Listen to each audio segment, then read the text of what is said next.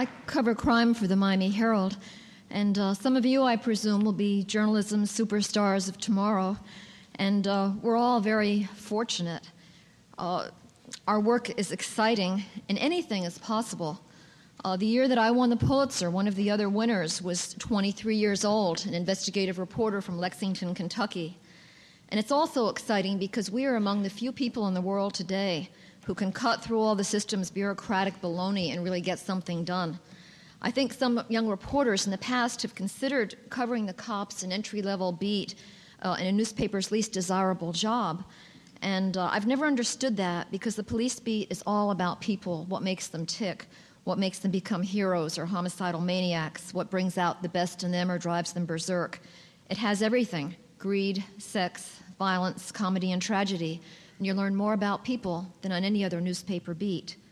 And I think that the crime beat has become a little bit more respectable, uh, made so in recent years by Watergate, which grew out of a police blotter burglary, and to a lesser degree by the 1986 Pulitzer. I was the first woman journalist in Florida to cover crime full time, and when I joined the Herald almost 18 years ago, few women were assigned to major crime stories. But I think now editors have realized that a woman can cover crime in the streets as well, if not better than a man.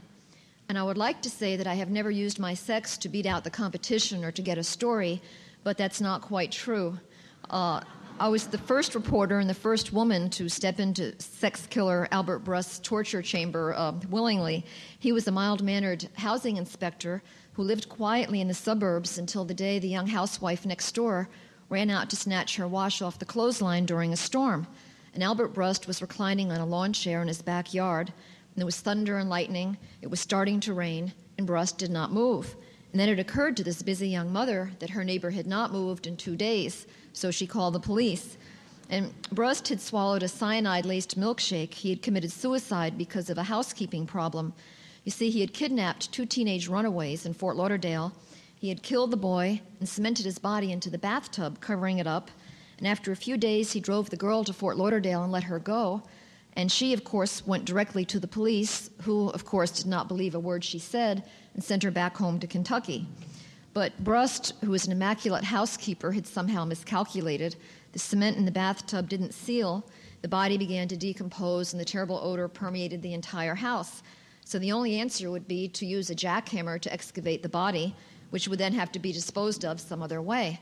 So Brust took the easy way out and left the, the dirty work for the police. And they found what appeared to be a routine suicide case. And uh, it was bizarre when they discovered that the walls of the house were soundproofed and padded, and of course, there was a specially outfitted torture chamber with psychedelic lighting, and of course, something awful under the cement in the bathtub. So the press and a crowd gathered outside as the poor homicide detectives worked in the bathroom with the jackhammer, and there were newspaper, wire service, radio, and TV reporters, dozens of them, all of them men except me. And it took hours for the police to recover the body and find out exactly what they had Meanwhile, we were waiting in the hot sun outside, and my deadline was approaching fast. Finally, the police said they would take the press into the house uh, for a tour of the premises and the torture chamber for our stories, one at a time, which could take hours.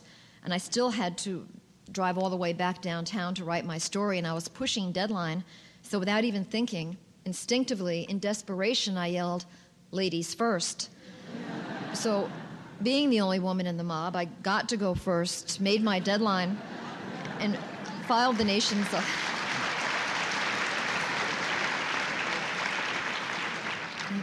And filed the nation's first story on this classic case of murder and, and madness. And I did not feel guilty, although I did ask myself later was that being aggressive, which is considered good in this business, or sexist, which is bad? There is a fine line, and I think that's as close as I've come to it.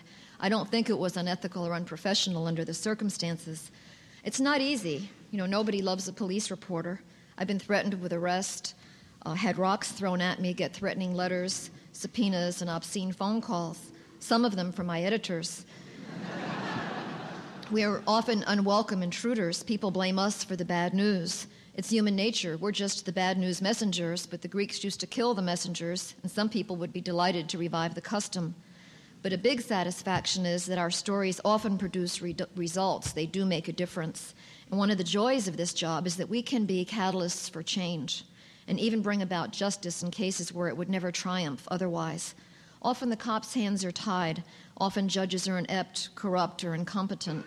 Sometimes we are all the victim has got. Half a million informed readers can often be far more effective forces for good than a couple of indifferent or preoccupied cops on the case. And it's great because sometimes it can make you feel like Wonder Woman or Superman to the rescue. You know, we can and do find missing kids, lost grandmothers, and misplaced corpses. People who fall through the cracks can be fished out by a reporter. A story can rescue people caught in the hopeless maze of government and bureaucracy. A story can bring victims donations of blood, vital organs, money, wheelchairs. It can win them public support and sometimes justice, because it is a brutal fact of life that a case with major media attention is better investigated by the police. Thank you and better prosecuted, and it may make the difference in whether it is solved or not. Police stories do make a difference, and sometimes the law is even changed because of them. Public enlightenment is the forerunner of justice, and I believe that and feel privileged to work for a great newspaper like the Miami Herald. Literally, millions of people read our stories, and of course, they have got to be right. You have to be accurate and fair and very, very careful, particularly in crime reporting. A news story mentioning somebody's name can ruin their life or come back to haunt them 20 years later. It's there in black and white on file. It's like a police record. You never outlive it. When it's in the newspaper, it's forever. And we're dealing with lives, excuse me, reputations, and careers. It's a very heavy responsibility. You could do terrible damage. In Fort Lauderdale, a reporter irresponsibly identified an elderly man as a suspect in a vicious murder of a young mother and her children. He didn't kill them, but he did kill himself. He committed suicide after the story was published. He could not live with the thought that he was even suspected of such a terrible thing. And he wasn't. It was a mistake. He had been ruled out as a suspect long before the story ever appeared. So you go the distance and a little bit further, knock on one more door, make one more phone call, ask one more question, because it could be the one that counts. Questions are the most valuable tools of our trade. A simple question changed the course of my entire life. If there ever was a lackluster scholar, unlike all of you, you know, it was me. My mom was 17 when I was born. My father took off when I was seven. I was clumsy, nearsighted, terrible at athletics, and didn't get to mingle with kids my own age because I had to take care of my younger sister and everything else while my mother worked two jobs.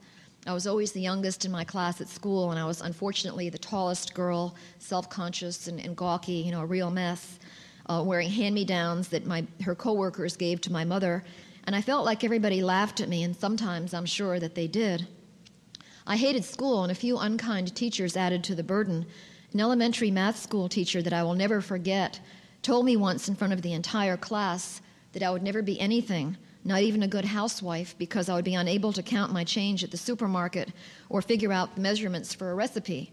And everybody laughed, and I was so humiliated that I never forgot what she said.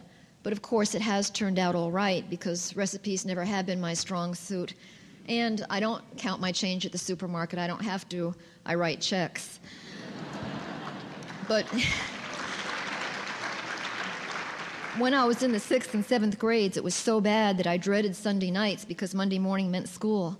And covering murder, mayhem, riots, and so on has been a breeze by comparison since then. And there were two bright spots. One was reading.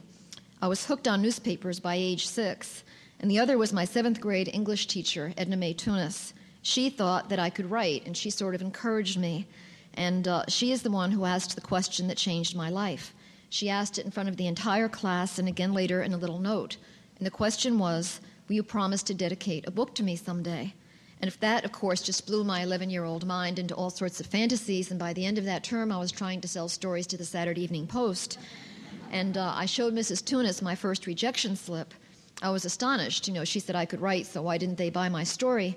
And she explained that it would be the first of many rejections, but that I should never, ever let them discourage me or give up, because someday I would write and sell books. And she was right. My recent book, The Corpse Had a Familiar Face, is in its fifth printing. It will be published in uh, England and Japan later this year. Disney has optioned the film rights. Uh, I was surprised too because I always thought of Disney as uh, Snow White and Bambi, but they do a lot of grown-up movies. Uh, Outrageous Fortune, Three Men and a Baby, Good Morning Vietnam. Those are all Disney Disney films. And the book, uh, if any of you have seen it, uh, may have noticed, is dedicated to Edna Mae Tunis. And she never got to know about that because she died when I was still in the eighth grade. She was only 48. Mrs. Tunis has been dead for more than 30 years, but she is very much alive to me. Uh, high school was a real disaster. My mother worked in a coat factory and nights in a candle factory, and she filled in on weekends as a waitress. Both of the, um, the candle factory and the waitress job were both weekends, uh, both night shift, and I went in in her place when she was too tired to go. So school was not my top priority, and obviously going to college was about as feasible as going to the moon. It was never even discussed. So I didn't think of writing for a number of years. And it was because of Mrs. Tunis that later on I made a decision when I was about 20. Uh, I had a clothes horse friend who wanted to attend a night course in millinery at the local high school, and she didn't want to drive there alone at night and asked me to go with her. And I had no interest in hats, and I looked through the list of courses involved in creative writing, um, leaped off the page, and it was a large class. And that first night, the teacher asked how many had been published, and it seemed like most of them raised their hands, and I was very intimidated. I thought I was in way over my head, and I almost dropped out, but I remembered what Mrs. Tunis had said to me that I could do it. And the instructor was a struggling writer living in Greenwich Village, and he told us all to write something and mail it to him so he could critique it the following week. So I stayed up all night writing a short story and sent it off. And the following week, the teacher said something had happened to him that week, something that every teacher hopes for, and he went on to discuss a story that he had received in the mail. He talked for some time before I realized that he was talking about my story, and he compared it to early Tennessee Williams and I sort of slid down in my chair, embarrassed, but of course very pleased by the attention. And he kept me after class and gave me a list of writers that I should read and books that I should buy. And that course was so stimulating that I couldn't even sleep at night. And the next year I moved to Florida. The first thing I did before even finding a job was to join a creative writing class. I was hooked on the stimulation. Another student was uh, an editor at a small beach paper, and he heard that I needed a job and suggested that I come in and apply. I had never considered journalism, but I thought it might be a swell way to earn a living while I was writing the great American novel. I didn't realize, of course, that journalism will swallow up your entire life, leaving you no time to write a novel, a great American or otherwise. But uh, at the newspaper, another editor took my application, and he asked if I'd studied journalism in high school, and I said no. And he, my heart sank. I thought I'd lost the job, and he said, "Good." And that was how I got into journalism. You couldn't do it that way again today. You've got to really pay your dues. But over the, the years, I've covered more than 5,000 deaths and covered kidnappings, mass murders, plane crashes, and other terrible catastrophes. And sometimes you only get the chance to ask one question. And if you're lucky, it's the right one. And sometimes the reporter is drawn personally into a case. There was a girl on a bicycle killed by a hit and run driver who backed up pulled her and her bike out from under the car and threw them into a ditch where she died. She was 12 years old. And the police solved the case two days before the statute of limitations would have let him go free forever. And they brought him into headquarters in handcuffs. The TV cameras were waiting outside, and I was waiting in the lobby. And I jumped onto the elevator with him and the two detectives who were not crazy about me joining them, but they were gentlemen and they didn't want to be seen scuffling with me in front of the TV cameras. So uh, it was just a short ride to the second floor homicide office, and I only had the time for one question. And I said, Do you remember the accident? And he said, Yes, I do. Very well. I put that into my story. He confessed to the police that day, but later he got a sharp defense attorney, repudiated his confession, and it was ruled inadmissible by the court. He pleaded not guilty. And I got subpoenaed to a pretrial hearing and of course, newspaper policy is thumbs down on testifying for obvious reasons, but this time was different. This guy might actually go free, and I would not be testifying to anything that was not in my story. So all I would do was swear to the accuracy of what I wrote. So I did testify that I was wearing press identification, carrying a reporter's notebook, and had identified myself to him as a Miami Herald reporter. So he did not think I was a police officer. So though what he said to the police that day was ruled out, what he said to me was not. And based on that, the defendant and his lawyer decided to change his plea to guilty rather than have a jury hear that testimony. It saved the taxpayers from the expense of a trial and from the possibility that some jury might have let him off. Sometimes you forget to ask the most obvious question. We had a police radio in the office of the small paper where I worked before joining the Herald, and one afternoon it said there was a robbery in progress at a South Beach liquor store.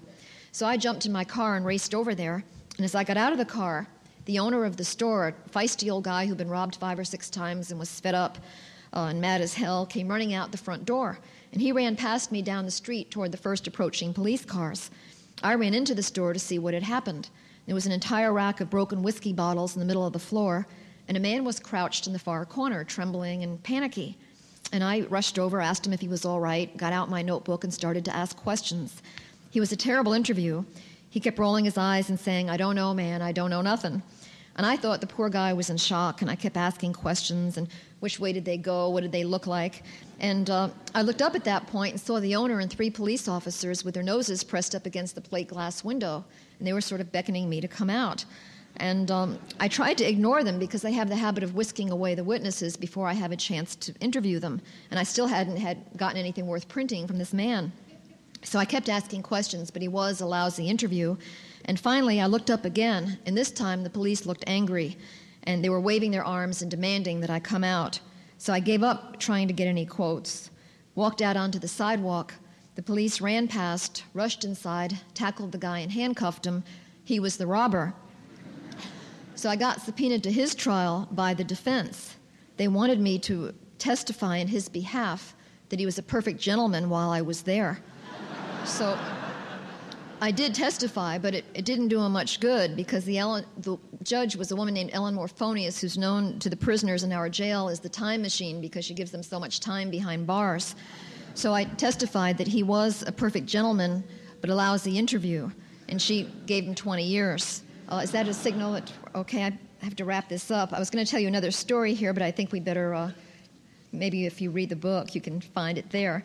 One thing I do want to tell you about the most important question, of course, is the one that you forget to ask, because when covering a question, a story, I always ask what everybody involved was wearing.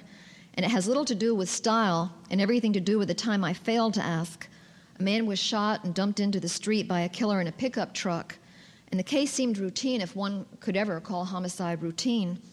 But later, I learned that the time the victim was shot, he was wearing red high heels and a black taffeta cocktail dress. So I tracked down the detectives and asked, Why didn't you tell me? And they chorused, You didn't ask. So now I always ask. And uh, one last thing that I wanted to tell you uh, it is good news. Um, I told my story about Mrs. Tunis to a reporter who interviewed me for a New Jersey newspaper. And I told him that I knew she had a daughter who was a year or so younger than me, and that I wished I could find her to let her know that the book is dedicated to her mother. I'd already checked, and there were no listings with that last name in the phone book. Well, the power of the press did work again, and uh, Mrs. Tunis, he put it in his story. Mrs. Tunis's daughter called the newspaper reporter the next day, and she was crying. And we have talked together uh, twice since. She's married, and it's just as I thought. She's a teacher too, an English teacher like her mother. Now she's the chief guidance counselor for the Fair Lawn, New Jersey school system. And I'm so glad that we did find each other. Putting it in the newspaper does work. Thank you.